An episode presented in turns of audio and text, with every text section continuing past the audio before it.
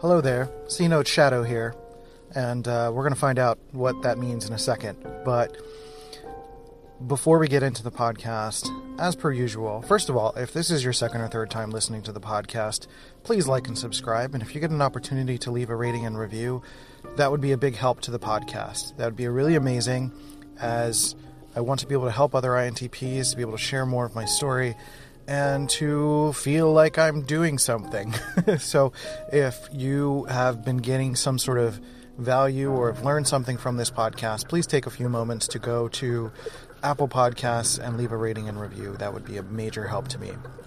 And secondly, if you're looking to get yourself involved in audiobooks and, and you haven't given it a try, go to audibletrial.com slash dopamine, D-O-P-E-A-M-I-N-E, and give it a go. And um, in this podcast, we're going to be talking about the shadow experience of an INTP, awakening that ENTJ side, or pushing it back should you need to, uh, because that's something I've recently experienced, and um, frankly, it's a little terrifying. And so I'm going to talk about it uh, in uh, some sort of a way. Now, for the record, before we get into the podcast, I am in my car. I am at the public market outside of my studio space. So, and it's the winter, so I have to leave my car on. I'm actually going to turn on the heat so that at least the sound's consistent and making sure that I don't freeze um, because it is cold. It's 16 degrees outside, and I just I, I need what I need, and so I will talk a little bit closer to the phone, and we'll see how this goes.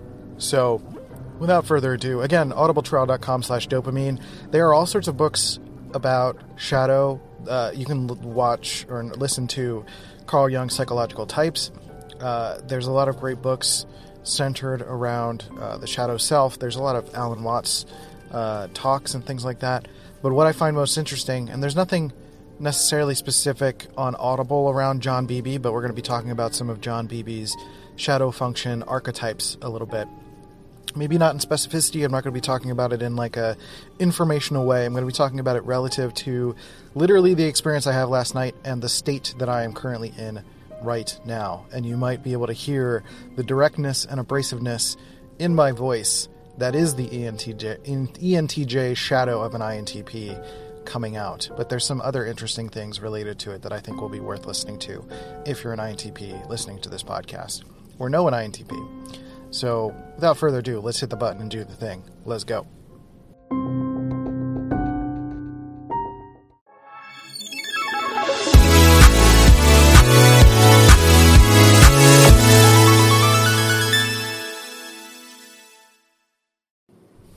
All right, C Note here. Welcome back to the podcast. I am your host, Mr. Christian Rivera. And uh, just to let you know that I am also here. This is not like a duality thing. This is not about um, conscious and unconscious. This is actually some elements of integrating shadow stuff. So I'm very aware of the shadow things that are happening right now. I wasn't aware for a little while there, and there were some things, and I'm going to talk about some of those things but um, now that I'm aware, I'm feeling like I can kind of use some of that energy as propellant in a way, and that's why I am out. I am in my car. I am doing this podcast. I am doing the things. I'm going to go into my studio and do some work, and you know, kind of kind of use some of the fuel, as it were.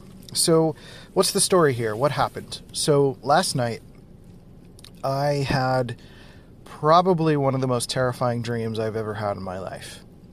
And by the end of it, I ended with one of the greatest feelings of elation I've ever experienced in my life. So that's very confusing.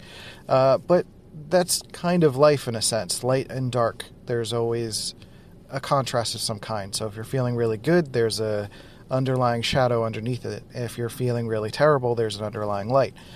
Uh, and that gets into other stuff that maybe will get addressed in some other podcasts. But uh, we've been watching this show uh, uh, to describe the framework of the of the dream. The we've been watching this show called Kindred Spirits. It's a, a ghost investigation show, and we think it's kind of interesting because, like, I don't necessarily. I, I don't know if I believe in ghosts or not. It's not really something about belief in my mind. I'm just sort of in, interested in people's experiences around investigating this stuff or people's experiences with this stuff, uh, more in a depth, depth psychology kind of way. So I think of it in that in those terms. And what I like about the show is that it's very people oriented. It's not just about rummaging through a warehouse and it's like, oh, I heard a clicking, right? it's more about like, what are the people experiencing? Who do they think it is? Um, why is there maybe a disturbance in the house? Is it maybe a person in some other realm or some other whatever? Uh, some of it is the interesting technology. Some of it is the interesting, um, the the interesting stories. Some of it is historical stories. There are some interesting uh, connections to property and people and things like that, uh, ownership, and then also this idea of letting go in terms of your consciousness. So there's a lot of depth psychology stuff that I come from when I watch that stuff, and I think this show does the best in terms of making it feel human, and I think that's why I really appreciate it. So we watch Kindred Spirits. The thing is, though, that I am if I'm going to if I'm in this shadow space that sort of shadowy stuff and dealing with that sort of uh, content can be not great for my brain. So uh, it's kind of like a little kid watching scary things, right? And then you have bad dreams as a result. And I don't usually have nightmares. I don't usually experience anything that's going to be. Uh, I don't. The last time I don't. I, I've had nightmares before, but I've never had a nightmare that like shook me to my core. And so this one shook me to my core. And so what happened was I had this dream as if we were moving from one place to the other. I don't know who we is. I, I, saw my mom in the dream, and there was a lot of bags moving into this new place. We had just moved from a previous place because there was a lot of um, kind of haunting paranormal activity happening. I don't know the details. I know that I could feel it in my body. That there was basically something feeling like it was attached to me or following me. And so we went to this new place that was I think my SI referenced it partially as a place that I used to live in when I was maybe six to ten years old uh, in Philadelphia. And it's like this duplex kind of place, this little like townhome, as it were. Not a duplex, it was a townhome. And we lived on the second floor. And so I recall being able to go up to the second floor. But once we got in, it was more of like an office building, which was strange as well. And it wasn't it was three levels, but it wasn't like three floors. It wasn't uh, like you can elevate, take an elevator up to three floors. It was more of like level, ramp, level, ramp, level, that kind of thing, almost like a video game going left to right. And so I remember each section having a different purpose, but I don't remember what those purposes were. And they were distinctly different. And I remember wandering through the place, and as there were people there, I felt fine. But once everybody left, I started to feel the force kind of take over me again. And it started to come from like the left side of my body. It started to come from my hands and uh, like literally the left side of my body and brain. It almost felt like what I imagine a stroke would feel like. And you know, maybe there's maybe that's a maybe there's a sign there. I should probably go get checked out. But and kind of felt like there was something trying to. Uh, I don't know if there was something trying to enter or possess me from that sort of direction, but it felt like there was some sort of feeling coming from that direction, and I would get this like tinge, this knowing, this this uh, sixth sense, as it were, almost like I'm. You know, there there are theories or there are um, hypotheses rather, and uh, some instruments have captured that the heart creates an electric electromagnetic field. I don't know if it's electromagnetic, but it's an EF field um, that can extend up to five feet. So you can feel, you know, when you get close to a person, you can kind of get a feeling about them based on like the contents of how their heart is feeling. Um, and the heart has a lot of information, right? The brain interprets what the heart is feeling, but the heart can feel scared or attacked or uh, any level of emotions or have a deep hurt within someone's heart. And if you're really attuned to that field, I know Enneagram 4s are typically very attuned to that field kind of naturally, but if you get attuned to that field, you can feel someone, you can feel a, some sort of presence or essence from somebody. Um, and I'm not saying that with absolute certainty, but I know that's relative to some metrics that have been taken. That's all I'm saying. and I know for myself and my own experience that I you can definitely get feelings from people, right? And I, th- I don't think that's a surprise. Th- people get gut feelings from people. And so in this case, in this dream, it was like kind of a visceral gut feeling. It was this like intensity. And so I don't remember a lot of details. It's sort of like fast forward to this situation where we're in this gym or this chapel kind of area and there were bleachers and people were sitting sporadically on bleachers. It was maybe like 5 to 10 people sitting on these bleachers.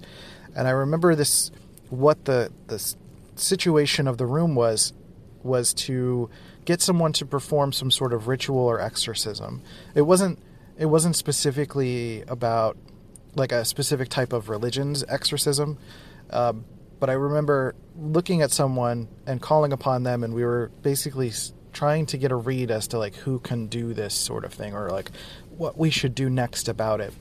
And then I looked at someone up and to my right who was in the bleachers. I don't recognize the person. They were sort of they were wearing a hat, um, uh, flannel shirt, uh, and uh, like green pants, like chinos, and they were kind of maybe Mexican or Native American, that sort of skin tone, and they pointed behind me, like above me and behind me. And so I turned around in the dream and I looked into the corner and I see this face, this person through like reflecting on a shiny surface in the corner of the room looking at me like piercing through me and pointing at me as if to say you no it's not me you do not need to extract me you need to deal with you and it was terrifying in terms of the visceral sensation i did not interpret that until later but the feeling was that I looked and I was immediately terrified. And I woke up. And I woke up from the dream and I felt my chemical change in my body and I felt a flight response. I felt this feeling of both flight and freeze at the same time, which is kind of strange. I felt like I wanted to get up and run out of the apartment. Um, but then I also felt terrified. Like my mattress like we we have this day bed that we sleep on sometimes in the living room, and it has a trundle bed on the floor. And I was sleeping on the trundle bed because our our bedroom bed is not very comfortable. It's too too rigid and it's hard to sleep on. So uh, the trundle bed was what I was sleeping on, and it felt like I was on this island that I couldn't leave. I once I was I was just still feeling the terror of the imagery in my mind and the imagery was basically this woman who had very sharp features, um, almost witch-like in look, but not quite. Uh, there was like a green and bluish hue, kind of like the colors of the Seattle Seahawks, but without the white. Those two colors, and uh, the, the sort of, sort of, uh, sort of red and green, like almost foresty, kind of darker red and uh, or green and blue, and if I could put the image in your mind because I don't I don't want to put it in totality. It's a little terrifying, but uh, it kind of made me think of Medusa, that kind of image. And so I'm laying in bed and I'm what on what feels like this terrifying space. Like I can't leave. This is my safe space. I want to run out the door, uh, but I'm like laying in bed and I'm like I hope I don't have to pee because I don't want to get up. Uh, and it's the middle of the night 3 a.m. Molly is sleeping. I don't want to wake her up. Uh, I feel noises and creaks in our apartment building. Not as if there's something external. I know that there's not something external, but our our building is changing shape because the pressure was changing last night. Uh, so we live in Rochester, New York, and the jet stream comes through, and you can feel that there's usually high winds that come through when there's a pressure change, and you know that you're dealing with the jet stream and so we were in the middle of the jet stream transition, this pressure change last night, and so all of the the boards in our wooden apartment was creaking on the floor, and you can hear things creaking in the next door neighbor's uh, apartment, and just like all these little things. And now I personally felt like my energy internally was very heightened and big, so I I tried to calm myself down, and I sort of imagined a field of energy. I imagined that I was surrounded by a field of energy that was mine. It was coming from me and expanding outward. And not as if I was causing all the creaks and stuff like that. I'm not thinking necessarily in those terms, but that I'm extending my imagination to those things and I could assign myself to that. So I, I, I tried to calm myself down and bring that energy back onto my body and basically kind of coat my body with that energy. If you've ever watched Dragon Ball and you see that the way that Goku uses Super Saiyan Blue, it's sort of a focused use of their ki energy. That's kind of what that feels like. It's like I'm trying to bring this explosive, frightened energy into this sort of protective layer around my body. And so that's like my thought process. This is sort of me trying to think about how to deal with whatever it is that I just experienced. And so I start to, as I, I'm still tired, it's 3 a.m., and as I start to lay there and I, I, try to think about something else, and as I start to think about something else, the image just keeps popping into whatever scenario I conjure up. So I tried to deliberately go into an SI space, an introverted sensing space, which is more of a meditative space of like the back of the mind that connects the spine to uh, your body, that connects your brain to your body. And that's usually when I go to a deliberate meditative space. That's kind of the physical point of my body that I focus on. So I started to focus on that a little bit, and the image was like super easy to conjure back up. And when I conjure the image back up, I start to feel that sensation again from the left side of my body going to the right side of my body. And this is not a feeling I've ever felt and it's it's not a pain or anything like that. It's more of like a relief kind of feeling. It's more of a um, uh, if if I didn't if I thought too much about it, it started to feel like wait, is this something trying to possess me or take over me or something like that? Because there's a, like it almost feels too good, right? um, it started to feel a little like orgasmic, or like a sense of relief when you you eat something you haven't eaten for a long time, or when your body needs nutrients and you eat a strawberry and your body's just like, oh my god, this feels so good. Just this like sensation going from left to right. Or like a sense of relief when you're experiencing something scary and then you get out of it and you're like laughing because you're like, I survived the experience, right? and that's kind of what I was feeling is like this, as I was facing this image and I was starting to assess that, okay, this is this is me. This is a thing in my mind. This is perhaps my unconscious. And I just got done listening to John Beebe's eight function model. I'm already familiar with the eight function model that he talks about and, and refers to um, each of the functions as an archetype within us and the role that those archetypes play. There's all sorts of great articles. I recommend if you look up Psychology Junkie, my friend Susan Storm, she did an article in 2017 about it. I think that's a really great introductory article to what the eight function archetype model is. So if you need that as reference, I suggest going there because it's not something I necessarily want to go through in detail right now. Um, and so for an INTP, that shadow self, he refers to the shadow self as the four inferior functions right? So TE, extroverted thinking, NI, introverted intuition, SE, extroverted sensing, and FI, introverted feeling, would be your four functions. And so an opposing archetype for the INTP and shadow would be an ENTJ. And so John Beebe also says that the opposing archetype or the shadow self manifests typically manifests in dreams. Carl Jung talks about your shadow manifesting in dreams as the opposite gender.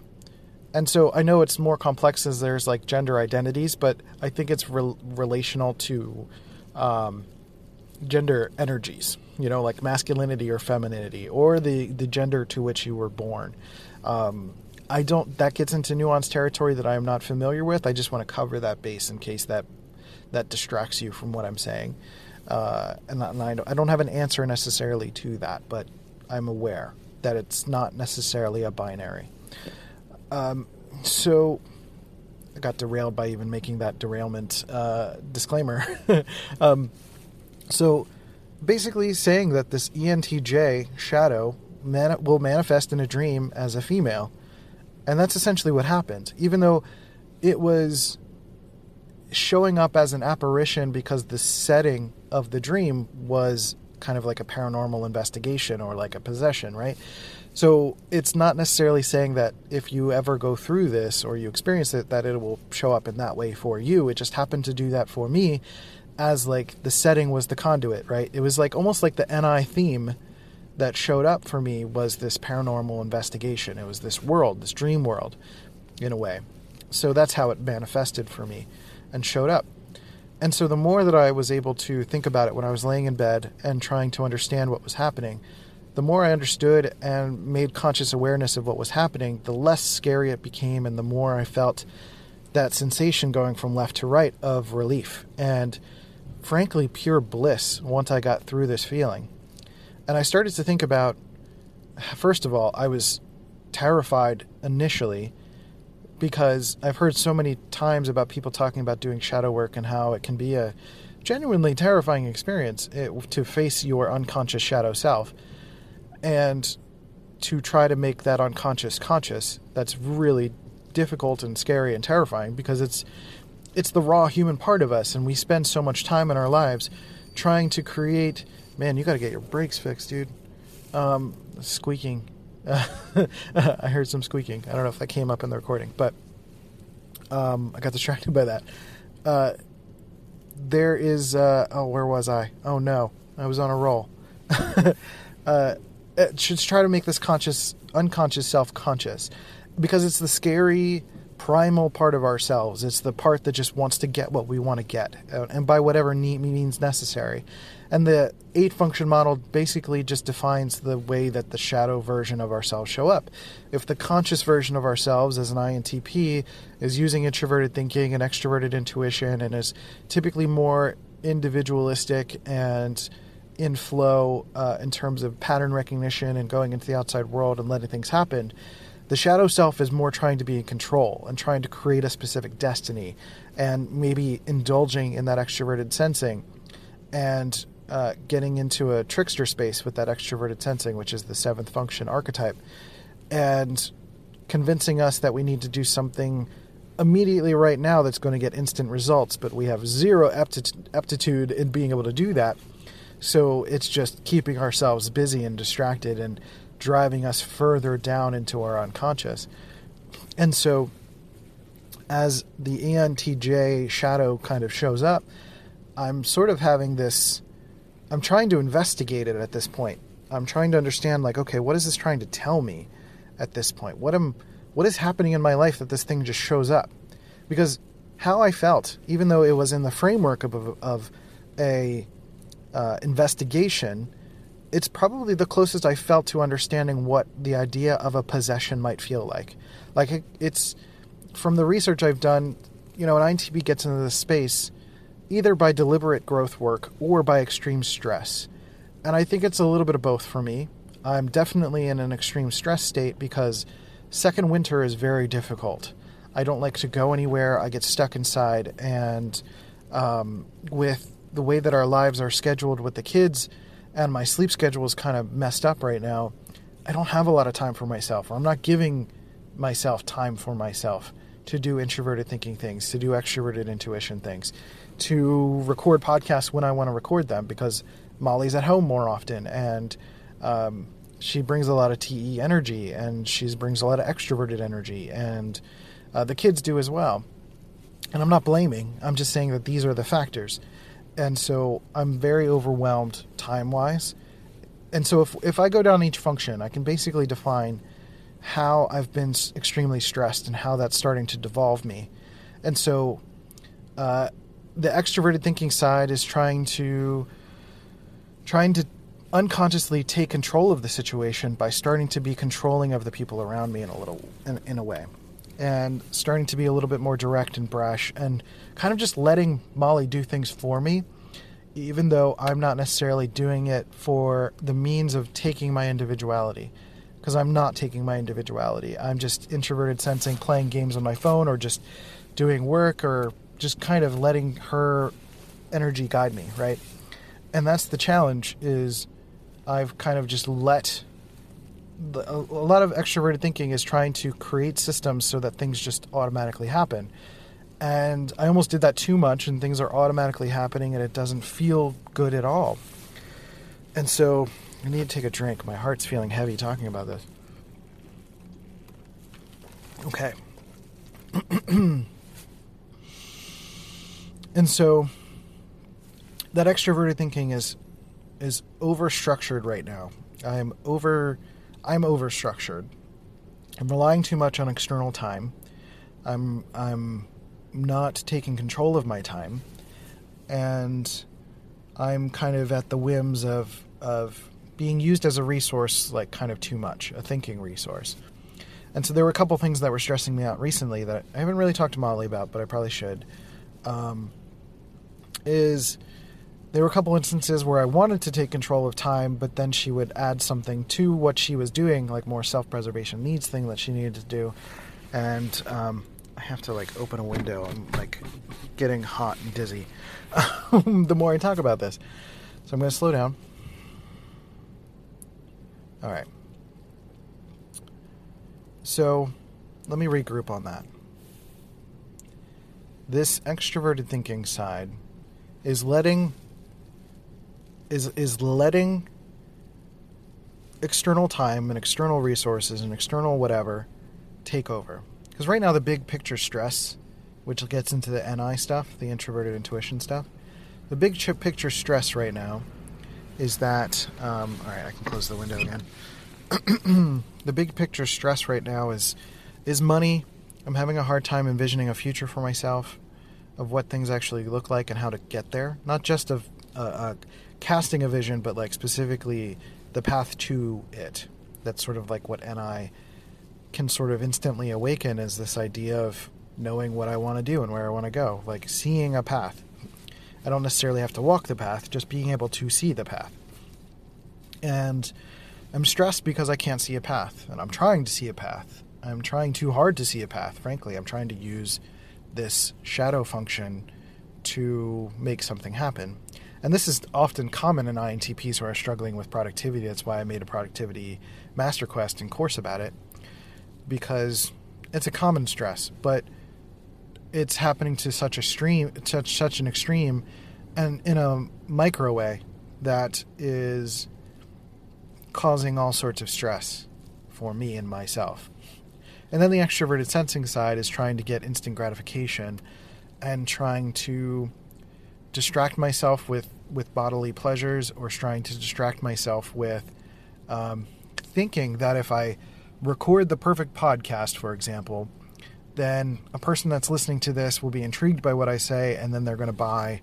You know, twelve people are going to buy my courses, and then I'll be good for a couple months, right? And then, and I'll get the instant gratification of like getting all the money I need right now, and that it's not, you know, right now everything's taking time to build and and get money, right? And so that's frustrating because I'm wanting to instantly satisfy all of that, and that's the extroverted sensing uh, trickster part of me right now. And then there's the introverted feeling, uh, daemon or demon, depending on the context, where uh, it's definitely more in a demon form at the moment, where I'm questioning my sense of self worth because of my inability to achieve what I want to achieve and get things done and and um, you know uh, uh catch up on debt and and to be able to create the vision that I want to create. So you can see how that shows up in ENTJ like qualities. Now, not an ENTJ in terms of like a healthy ENTJ. This is like the bare minimum of what ENTJ functions would look like, or an ENTJ who is in a very unhealthy state would look like. and so this manifests for an INTP in like an unconscious way and manifests in me in me in that way. And so this is me in analyzing things that I've been doing in the last week or so and uh, especially the snowstorm that just recently hit, I feel immobilized. I feel like I can't do what I want to do. I feel like I'm just waiting. And the longer I perpetually wait, the longer I try to use that introverted sensing to just wait until the right moment or the right time, the more that I exhaust my other functions.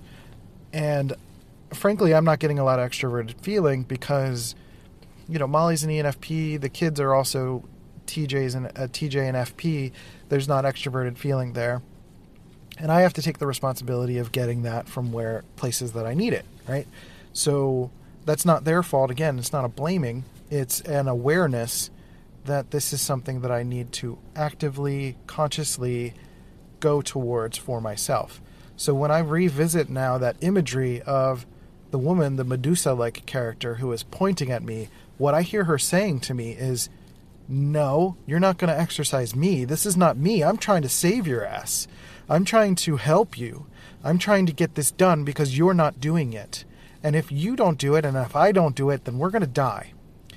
And so if you don't do it, I've got to do it because I'm what's left. And so the T E S E uh, brashness, the bluntness, the blunt force is coming out, right?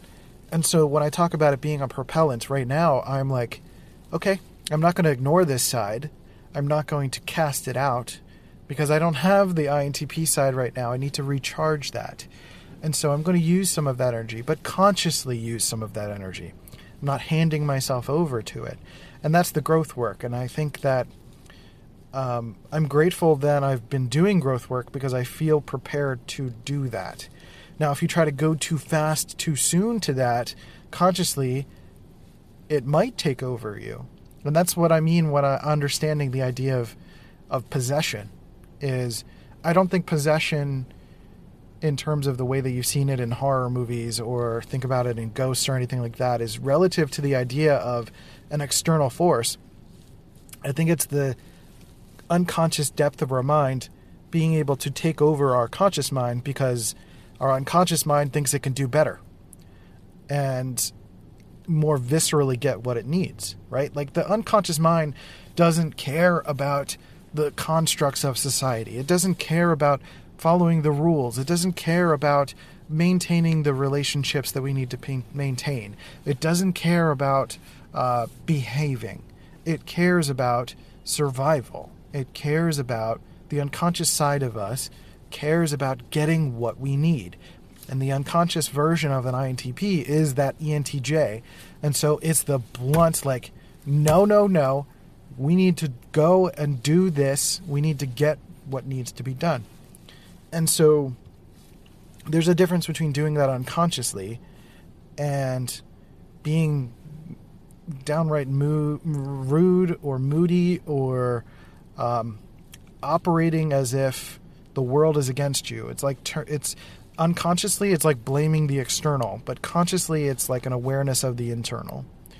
And so when the unconscious turns to me and says, points to me, because it's a it was a pointing uh, motion gesture that they made, that my unconscious made to myself, to say, this is you. You need to step up. You need to speak for yourself. You need to create the space for yourself. You need to fix your sleep schedule.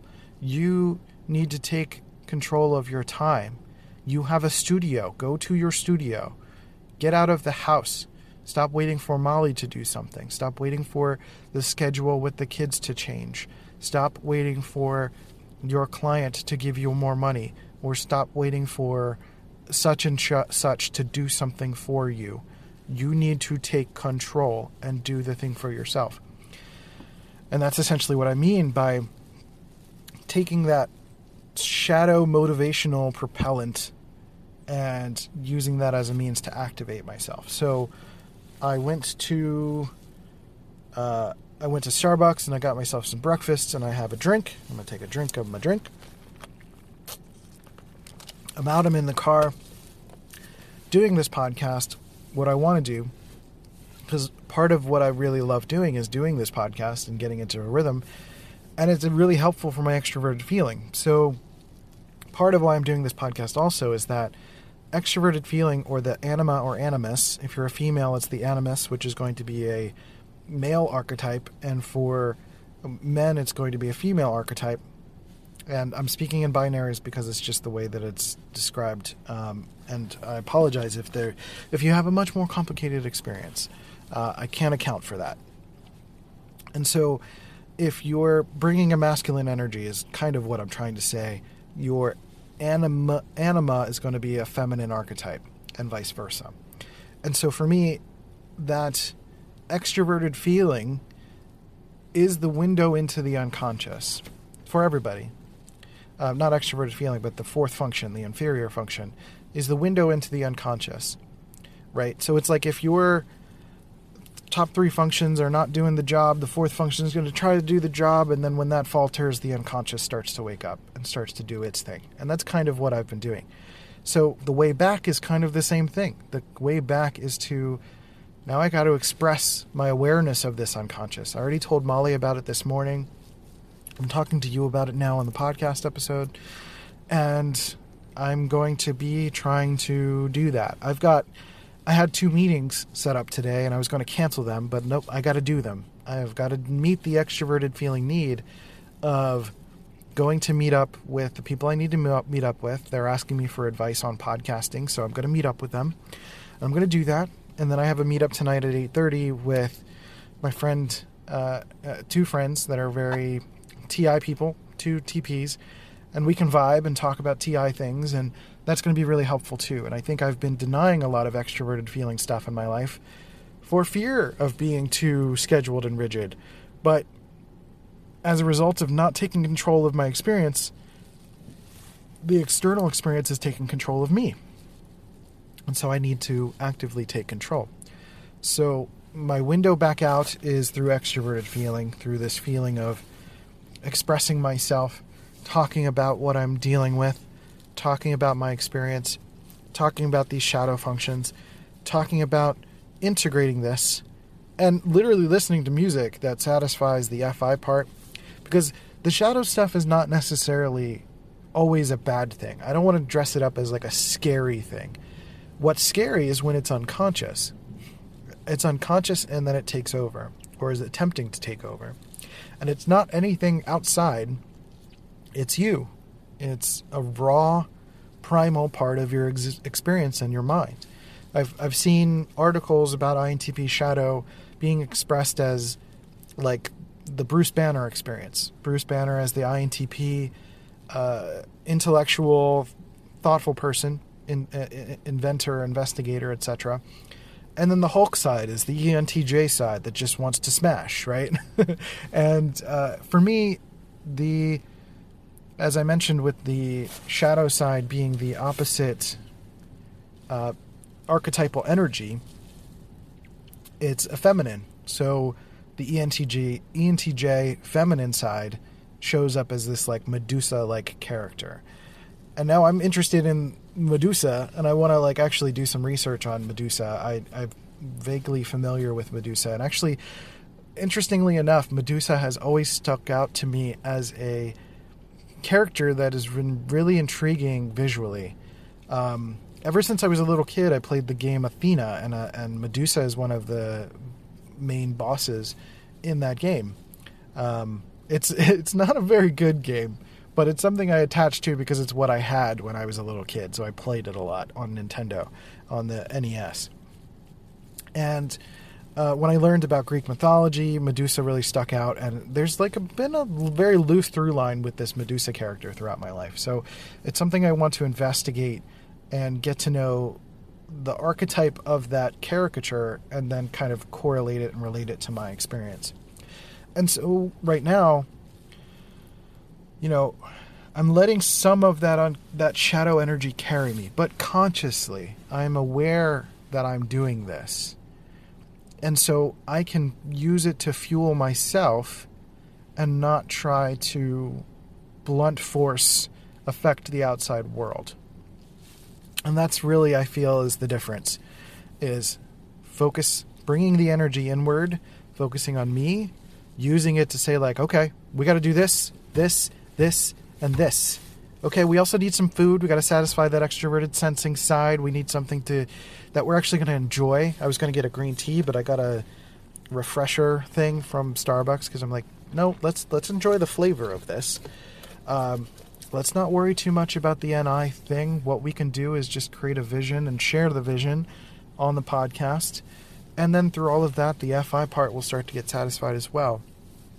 And so when I'm talking about the archetypes, these archetypes for the shadow self are not they're not inherently negative. Again, it becomes it can become negative when it's unconscious. And I think when you when people are dealing with sort of darker entities in these shows that I was talking about. That may have been a person that is in some other space. I don't know whether or not, some liminal space of some kind. And their energy, you know, they were maybe in an unconscious state when they passed. And that energy doesn't know how to let go and move on, right? I don't know. That's just, you know, kind of fun speculation.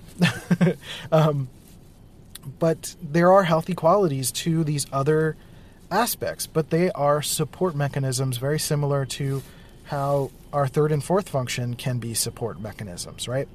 So there's this introverted thinking can use this opposing, opposing force of extroverted thinking and integrate it, right? So you're thinking about conceptualizing and theorizing, but if you're actually also looking at objective data, things that have been proven, things that have been tried and tested and um, peer reviewed and all of that stuff, then you integrate that into some of the work that you're doing, you're conceptualizing, and it makes your hypotheses stronger, it makes your work stronger, etc.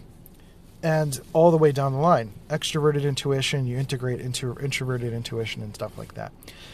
That specific set of integrations is something that I go through in the INTP Empowerment Guide on my website at dopeamine.teachable.com.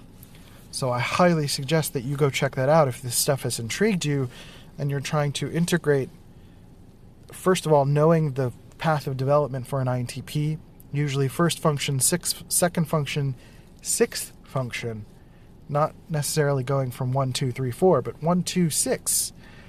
That's confusing, but the, the the whole empowerment guide goes through all of that stuff, um, and uh, integrates that introverted intuition as a result of getting more comfortable with extroverted intuition. And so, what I'm needing to do now is getting back into my extroverted intuition via my extroverted feeling, right? so My extroverted feeling is needing to express myself. I need to talk. I need to share what I'm feeling, what I'm going through, what um, my thoughts are, and to make some sort of positive impact to get some needs met. Uh, and, and, you know, go to the meeting I have planned today and extrovert some things. And then through that, I think my intuition will start to kick in a little bit more. And I can start to reclaim some of my energy, some of my conscious energy that I'd been letting go as a result of trying to let the outside world fix my experience. And I think ultimately that's the trap we fall into for everybody. That's why I've been talking about introspection a lot, because introspection is so much about knowing ourselves and being conscious of ourselves because we are being carried away by our unconscious responses all the time. And our unconscious responses are usually related to making the outside world do something. But in terms of um, the INTP experience with this, you know, you get into introverted sensing. I've talked about it on a video on my YouTube channel, youtube.com slash dopeamine TV, that you get to this you get to this place of clean slicing your experience with introverted sensing, and that you don't have enough new experiences to clean slice to create distinctions between, and you start creating distinctions in places that don't need distinctions, and then you just start passively experiencing your life. And that passivity feels like just waiting to die. And then waiting to die uh, awakes the unconscious that is like, I'm not waiting to die. I want to live. I need to eat. I need to get what I need.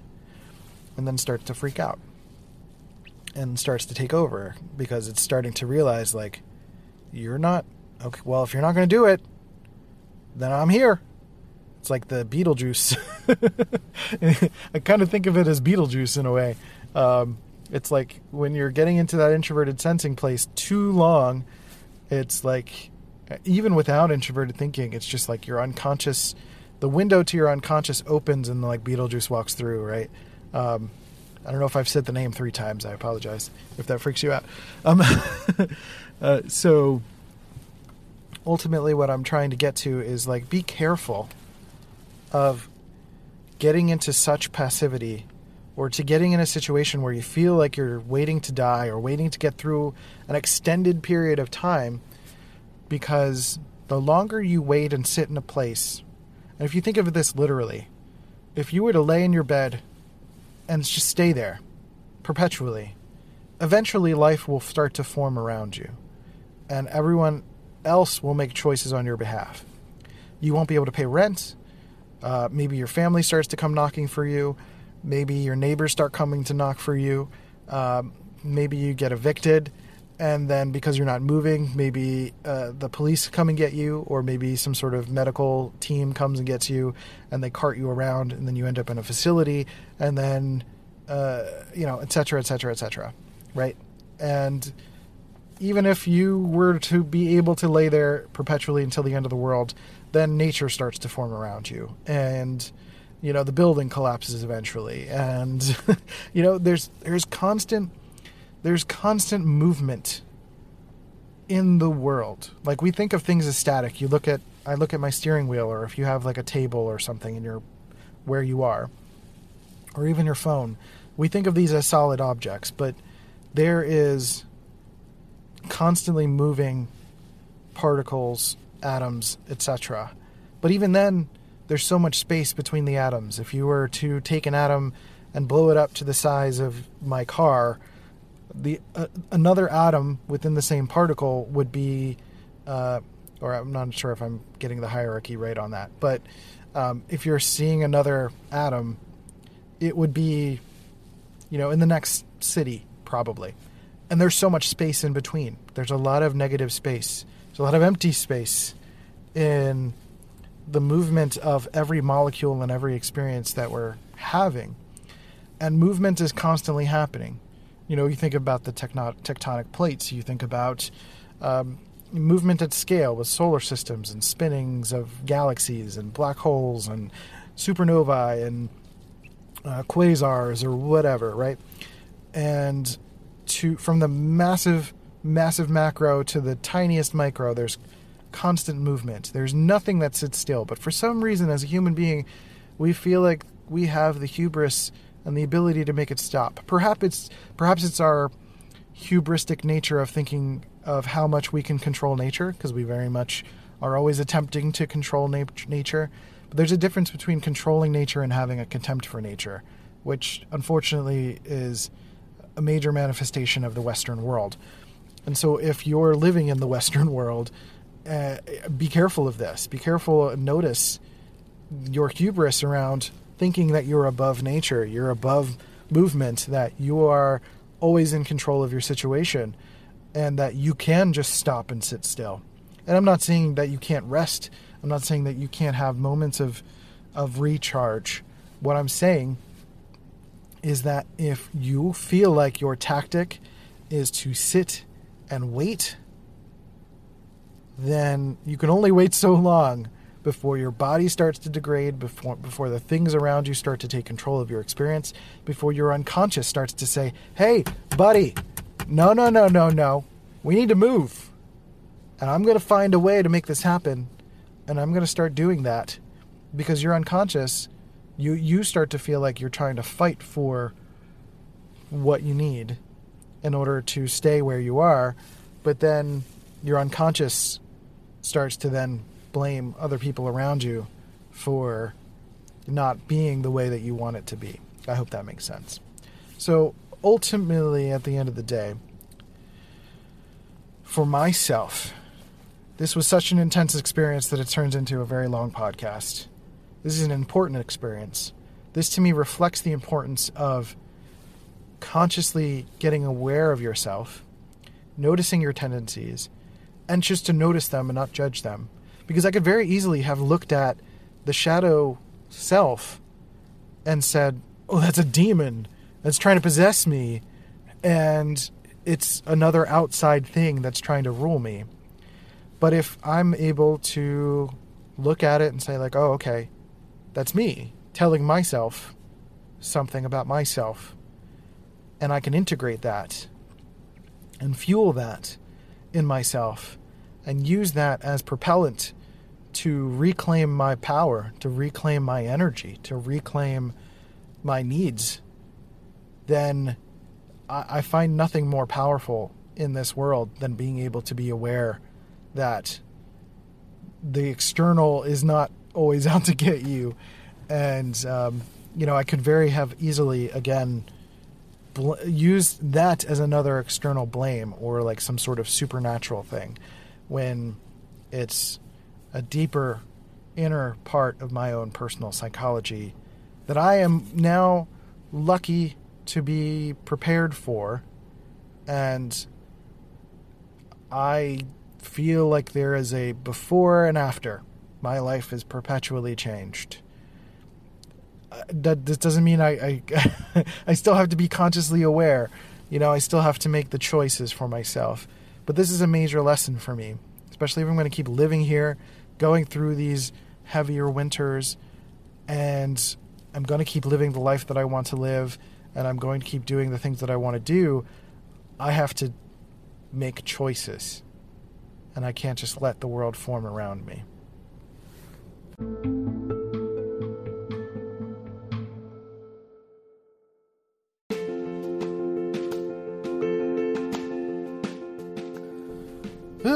Well that was fun, wasn't it?